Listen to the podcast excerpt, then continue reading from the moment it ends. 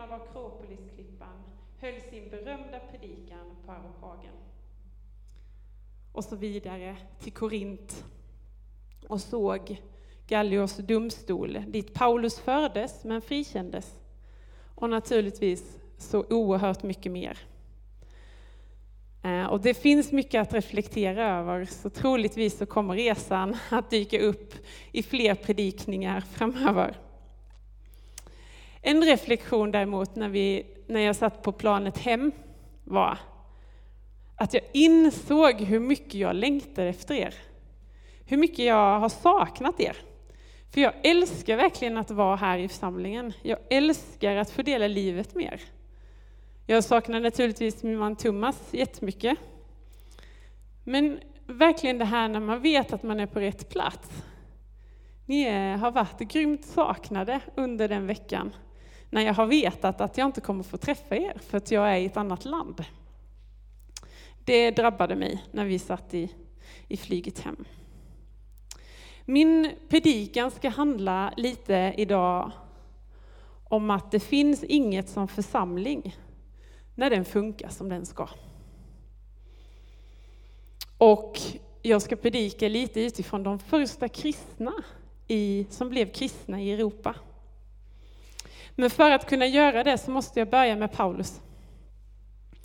För innan han blev den här stora eh, Paulus som vi känner oss så hette han Saulus. Och det står i Bibeln att han, handlade, att han andades mordlust mot kristna. Att han förföljde dem och att han dödade så många han kom åt. När Stefanos stenas till döds så var Paulus nöjd och glad över det hände. Och Saulus han tackade Gud speciellt för tre saker. Att han inte var kvinna, att han inte var slav och att han inte var hedning. Jag ska återkomma till det lite senare. Men vi vet att Saulus mötte Jesus på vägen till Damaskus. Han blev drabbad av Gud och blev blind och Gud skickade Ananias till honom. Så han fick sin syn tillbaka. Han hade fått en stark tro på Jesus som hans Herre och Frälsare. Och Gud gav honom ett nytt namn, Paulus. När Paulus kom till Kavala i nordöstra Grekland, den första platsen i Europa som han kom till, så tog han sig över bergen till Filippi. Och där möter han tre personer. Och jag tänkte utgå lite från dem idag. Den första han möter är Lydia. En kvinna som handlar eh, med purpurfärg och tyger. Här sitter då 120 pastorer. Och det här är då böneplatsen. Och bakom han som eh, pastor Paul, som står och predikar där, bakom honom så rinner floden. Lydia var en kvinna som handlar med färger. Hon är från Thyatira, en mindre, eh, i en stad från mindre Asien, och var känd, som var känd för sin färgindustri. Hon hade flyttat till Filippi, som var en romersk koloni. Hon hade ett eget hus, tjänstefolk och troligtvis slavar. Man tror att hon var änka eller ogift. Året det här händer är ungefär 49-50 efter Kristus. Paulus åker med Silas och Timoteus och Lukas till Filippi. Filippi är en stad som just då inte har så många judar, då den är en romersk koloni. Men vi ska läsa i Apostlagärningarna om mötet med Lydia. Det står i Apostlagärningarna 16, 13-15. Vi läser. På sabbaten tog vi vägen ut genom stadsporten och gick längs en flod där vi antog att det fanns ett böneställe. Vi satte oss ner och började tala till de kvinnor som hade kommit dit. En av de som lyssnade hette Lydia. Hon talade med purpurtyger och var från staden Tyatira. Och hon hörde till dem som fruktade Gud. Och Herren öppnade hennes hjärta så att hon tog till sig det som Paulus predikade. När hon och alla i hennes familj hade blivit döpta bad hon Kom hem till mig och bo där, om ni anser att jag tror på Herren. Och hon övertalade oss. Lydia, jag tänker mig att Lydia måste ha lyssnat när Paulus berättade för henne om Jesus. Att Messias hade, kommit, gripits och blivit avrättad, men uppstått igen och farit upp till himlen. Hon måste ha fått höra hela evangeliet. Lydia lät döpa sig och blev den första europeen som blev kristen. Hon etablerar en församling i sitt hem. Och det vet man eftersom det står i Apostlagärningarna 17 att när Paulus och Silas kom ut ur fängelset faktiskt gick hem till Lydia. Där de gav bröderna tröst och uppmuntran innan de begav sig vidare. Detta innebar att hon hade startat en församling i sitt hem. Man kan säga att hon var alltså den första kvinnliga föreståndaren i Europa. En stark församlingsledare. Den andra personen som Paulus möter är en slavflicka. Vi läser i kapitel 16 i Apostlagärningarna, 16 18. En gång när vi var på väg till bönestället mötte vi en slavflicka som hade en spårdomsande och som skaffade sina herrar goda inkomster genom att spå. Hon följde efter Paulus och oss andra och skrek, de här männen är den högste Gudens tjänare och de förkunnar för er en väg till frälsning. Så gjorde hon i flera dagar. Men Paulus blev upprörd och vände sig om och sa till anden, jag befaller dig i Jesu Kristi namn att fara ut ur henne. Och i samma ögonblick for den ut. Hmm. Har ni tänkt på att vad som faktiskt står här? Att det är först när, efter flera dagar, så lackar han ur. Paulus. Han får nog. Nu räcker det. Varför gör han då det? För att hon säger ju ändå den högste Gudens tjänare. En väg till frälsning. Jo, för det refererar till att hon har inte den världsbilden som vi har. Hennes herrar har inte det heller. Utan de utgår från den grekiska mytologin. Och den spårdomsande hon var besatt av kopplas till oraklet i Delphi. Där Pythia, Apollons prästinna, gav svårtydda svar åt dem som ville veta vad framtiden har i sitt sköte. På samma sätt så tycks den här slavflickan fungerat som ett orakel och kom med svårtydda profetier. Och Paulus han befriar ju henne helt och hållet, men först efter att han har tappat tålamodet. Och hon blir fri i Jesu namn och slavflickans herre kan inte få henne att fungera som orakel igen. Det verkar vara som att när Paulus kommer dit och möter slavflickan, han är inte först och främst ute efter konfrontation. Han är ute efter att dela evangeliet. Och det tycker jag är rätt häftigt. För han har aldrig varit i Europa innan. Han har aldrig mött de människorna han möter. Han är jude, han är laglärd, han är farisé. Han är otroligt lärd, Paulus. Men vi får komma ihåg att Grekland, som man säger, är demokratins vagga. Eh, alla filosofer och alla olika tänkare som fanns i Grekland på den tiden hade han aldrig mött innan. Häftigt. Men rätt ska vara rätt och Paulus befriar flickan. Den tredje personen är fångvaktaren. Den här fängelsehålan som vi står vid, eh, som ni ser på bilderna, är en fängelsehåla från den tiden. Fångvaktarens hus finns det delar av lite längre bort. Men det är alltså här man tror, eh, de flesta teologer och eh, lärare och professorer och allt sånt tror att det här, så här såg det ut. Det var häftigt att och stå där. Och Paulus och hans medarbetare Silas, de blev ju kastade i fängelse just på grund av slavflickans herrar. För de drog dem fram inför myndigheterna och de blev satta längst in i fängelsehålan. Det står vidare i kapitel 16 i Apostlagärningarna att de sjöng lovsång. Och att det blev jordbävning, att deras bojor lossade och fängelsedörrarna öppnades. Och när fångvaktaren såg att alla dörrar var öppna så var han på väg att sätta ett svärd i sig själv och ta sitt liv.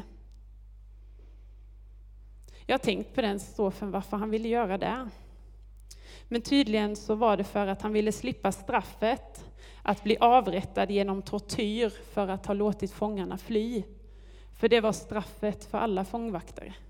Om man inte höll sina fångar där de skulle vara och de rymde så blev man straffad med tortyr tills man dog. Men Paulus hindrar honom genom att höja sin röst och säga skada dig inte för vi är alla kvar.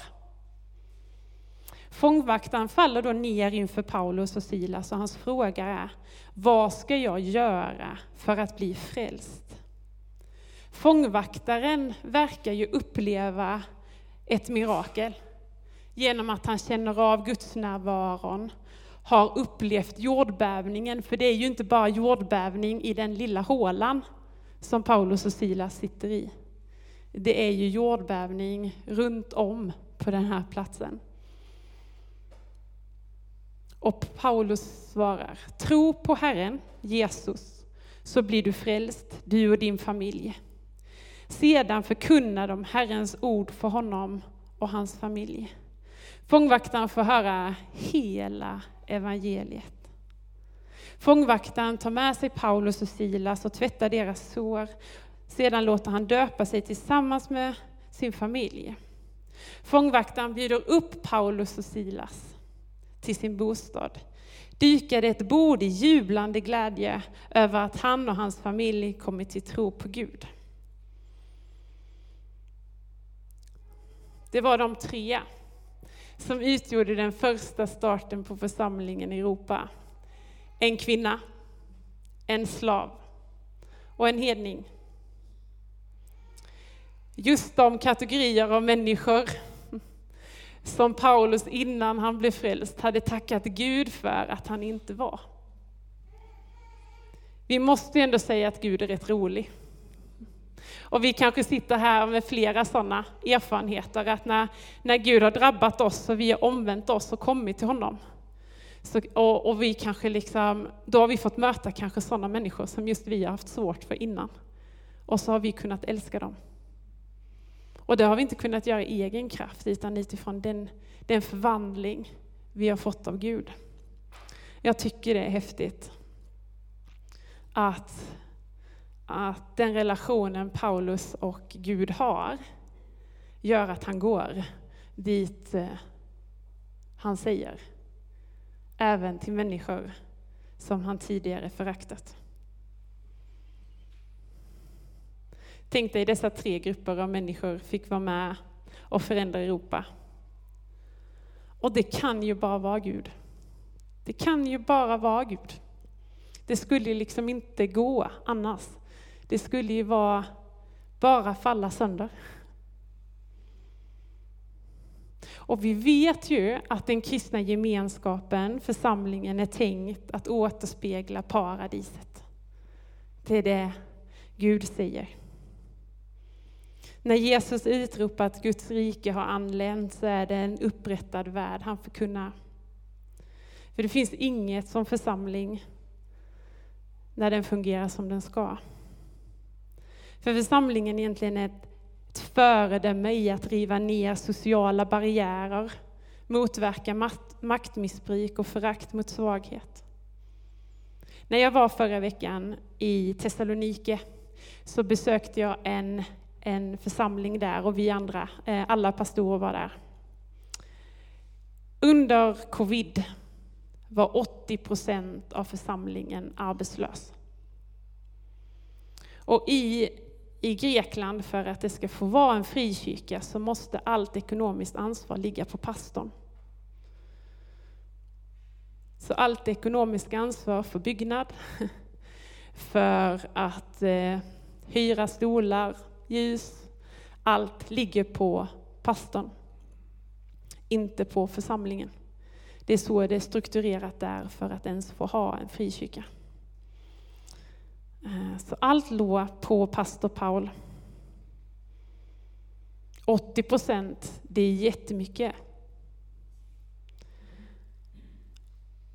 Och de tänkte, just nu så är läget bättre. Det är 30 procent som är arbetslösa i församlingen. Men man tänkte, hur ska man göra för att hjälpa? Hur ska man finnas där på riktigt? För väldigt många hade ju inte råd med mat och förnödenheter för redan månaden eller tills nästa inkomst kom, för att man fick inte så mycket. De bestämde sig att alla som hade behov fick skriva ner de sakerna man fattades. Så kom man till kyrkan med det. Och så fick de som hade ta med sig de sakerna till kyrkan. Och på så sätt liksom fick de behoven tillgodosedda. Man gjorde också så på söndagen att alla de som hade mat, ingredienser, tog med sig dem till kyrkan. Och de som inte hade något, de lagade maten. Och sen åt man alla tillsammans för att alla skulle känna att man bidrog med det man kunde.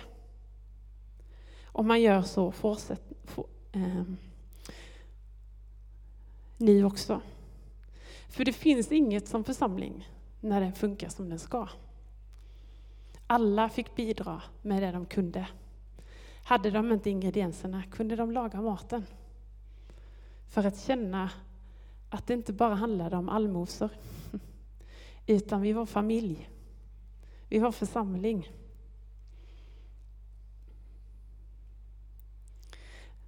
För det finns inget som församling när den fungerar som den ska. Varje personlig upprättelse är ett hoppets tecken. Gud som är upprättelsens Gud, han talar ju inte till oss långt borta, utan han talar till oss nära. Han kliver ju in genom att han själv blir människa. Tänk, han ser på dig och mig med välbehag. Han har valt dig och mig, precis som att han valde Lydia, slavflickan och hedningen. Och våra berättelser har betydelse. Våra upplevelser av hur Jesus har mött oss där vi var för att se oss och bekräfta oss.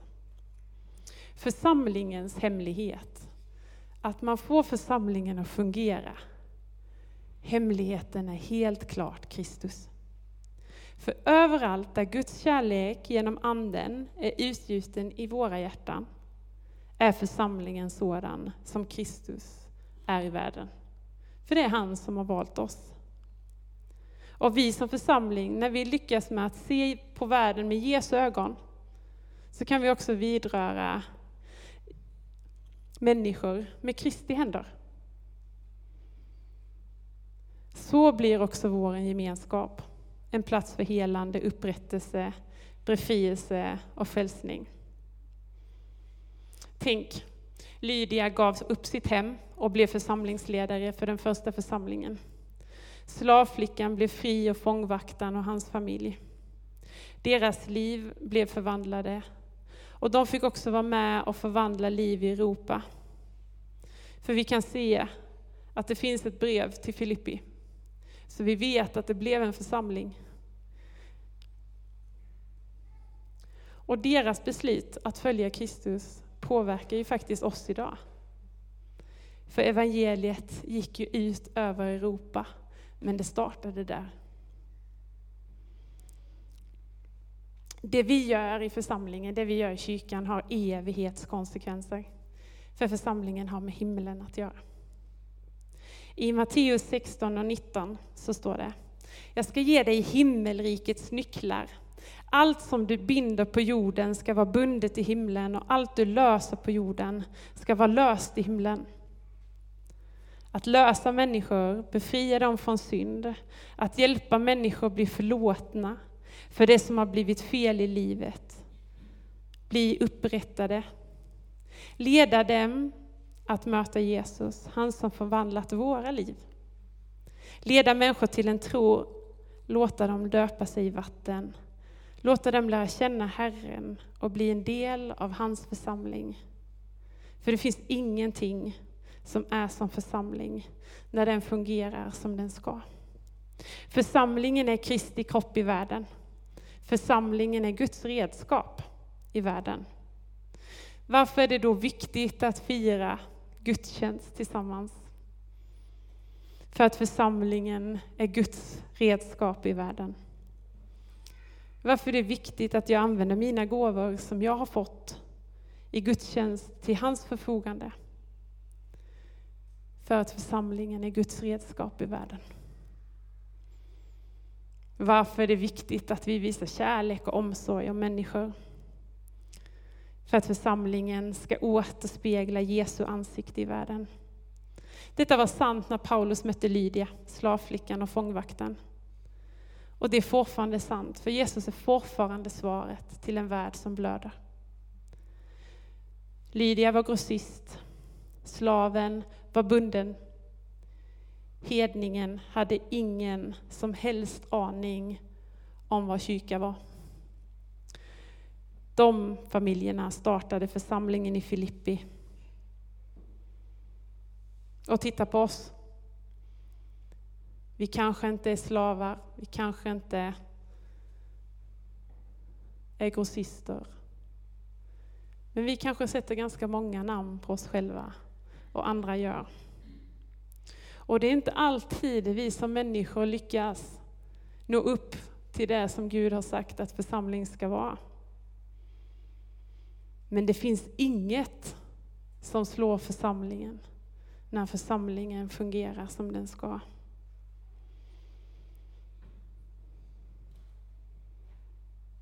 För när vi lyckas med det, då lyser det. När vi lyckas ge det där leendet till den där personen som verkligen behövde det där leendet.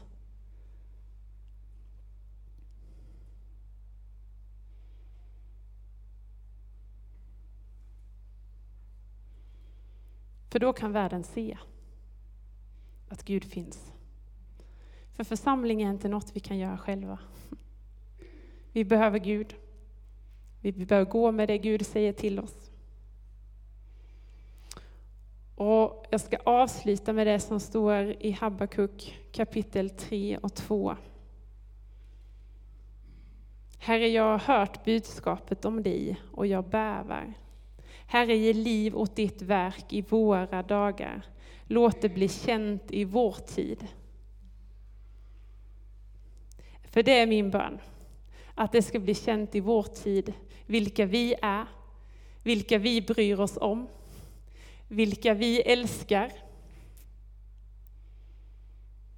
Och det ska bli känt vilken Gud vi tjänar. Gud reser upp människor idag för att andra ska få möjligheten att höra om Jesus. Och han hjälper oss som har gått med Jesus ett tag att ge vidare hans evangelium genom att han stärker oss, uppmuntrar oss och påminner oss om vad han har gjort i våra liv. Vi ska be. Tack Jesus för att det finns ingenting som församling, som slår församling när den är, när den är som du har tänkt, när den fungerar som den ska. Tack Herre Jesus för att vi får vara dina redskap. Tack Herre för att du satt just oss i Tibro. Tack Herre för att du gjorde det med tanke och syfte. För att som du förvandlade oss, att vi ska få vara med och ge det vidare till nästa. Att vi ska få vara med om att människor får tag på dig Jesus. Människor får bli fria, upprättade, befriade och frälsta, Herre Jesus.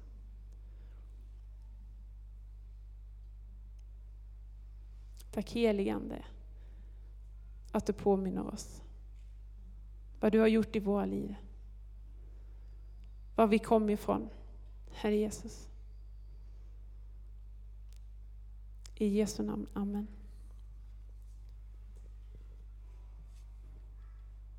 thank